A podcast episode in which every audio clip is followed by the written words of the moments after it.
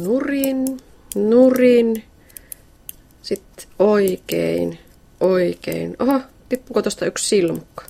Otetaan vähän takapakkia, no niin, oikein, oikein. Yksi on se, se, että minä itse luon sen. Minä on, se, se on semmoinen itse tunnun omaehtoisen toiminnan muoto, joka, jota kukaan ei rajoita silloin, kun se on vapaaehtoista. Tietysti ammattilaiset on ihan erikseen, mutta kun on niin vapaaehtoisesti valinnut itselleen tämmöisen harrastuksen, niin siinä on niin kuin itse saa päättää.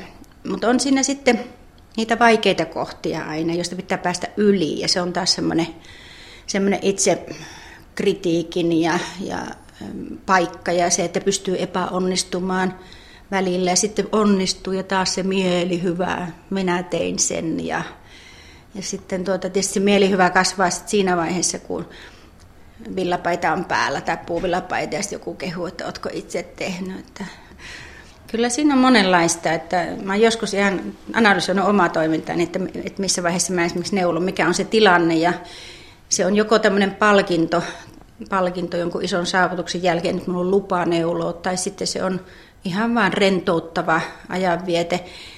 Mä hyvin katteellinen sille, että musiikkista on tutkittu nyt hyvin paljon, musiikin vaikutusta.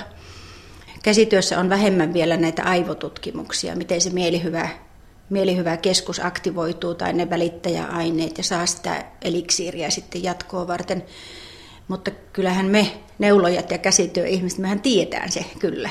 Me, me tunnetaan se asia.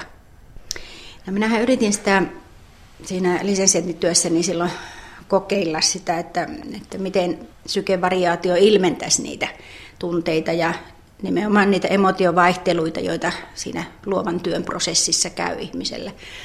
Siellä näkyy sekä että, että nythän syke voi myöskin kiihtyä semmoisessa mielihyvässä innostuksessa, mutta se pitkä, pitkä vaikutus oli kyllä jo niillekin koehenkilöille, joita mulla vähän siinä oli, niin oli se, että se rentoutti ja syke hidastui.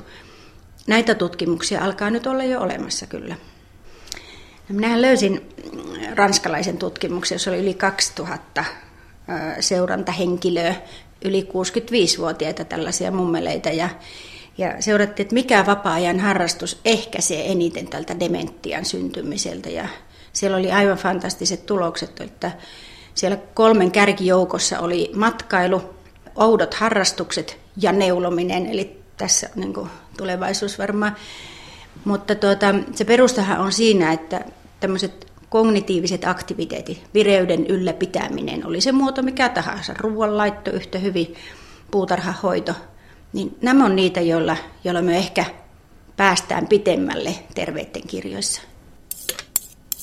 Sitten vielä viimeiset silmukat tosta noin. No niin, kylläpä tuli lämpimät sukat.